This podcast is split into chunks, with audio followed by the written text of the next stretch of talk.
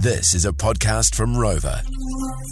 and you might be getting to that part of your week and it might not take long where you just go, Ugh, hate my job. I wish I had the balls to quit. Or you might have just got to the point where you go, you know what? It can't get any worse at the moment. We hmm. haven't got any real job satisfaction. I've got no real job security. There possibly is a need for me to look outside of the company because I think a lot of people get caught up in the, you know, I'm a company person. I've been here for 45 years and, oh, you know, I've always looked after me. And now it's like, it's just not the world that we live in now. Unfortunately, the the reality is is that most people will change vocations eight times in their lifetime. So if you haven't changed, like that's literally full job shift change. Like so, you've gone from hmm. the fish and chip guy to catching chickens guy to. Oh, don't forget all those years slaving being a bricklayer. I want to get Rene, Oh, your yeah, dad, on for a direct quote and just to see how much. Because I had the same thing. I was like, man, I haven't spent so much time in the cow shed milking cows. Dad's like, mate, you're in there like six times. don't ask me how many houses I've built. It'll take too long to Yeah. answer. But there is what they're calling is the Built. great, the yeah, Bricked. yeah, bricked. The Great Resignation is underway at the moment, and international recruiters are lining up Kiwis because we are such a well-known, traditionally hard-working workforce, very adaptable, can take to anything, uh, and they the the message started like this uh, The average house price here in Queensland is $570,000. And with the Brisbane Olympics, uh, there is a lot of opportunity. That's not mucking around. That is straight to the point. When you're saying the average house price in New Zealand's a million bucks and the pay that you get is dramatically less, obviously there's a few benefits to being in New Zealand. A, you're not in Australia. New Zealand's um, the best country in the world. I wouldn't 100%. leave it ever.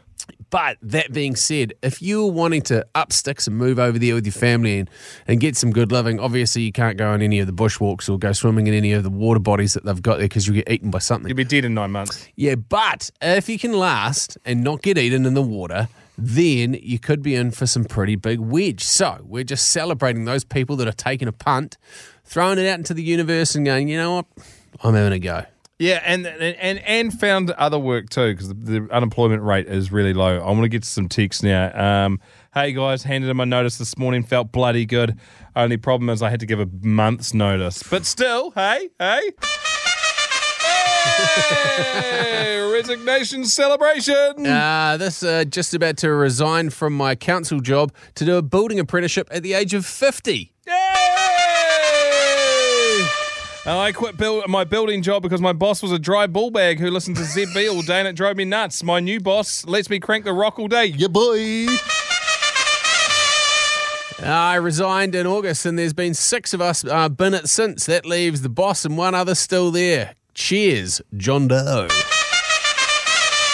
Three months ago, I quit my job. After seven years, I put in 140%. I had one sick, sick day in seven years because I because I couldn't move. First person to ring, last person to leave at the end of the day. Biggest day was 22 hours straight.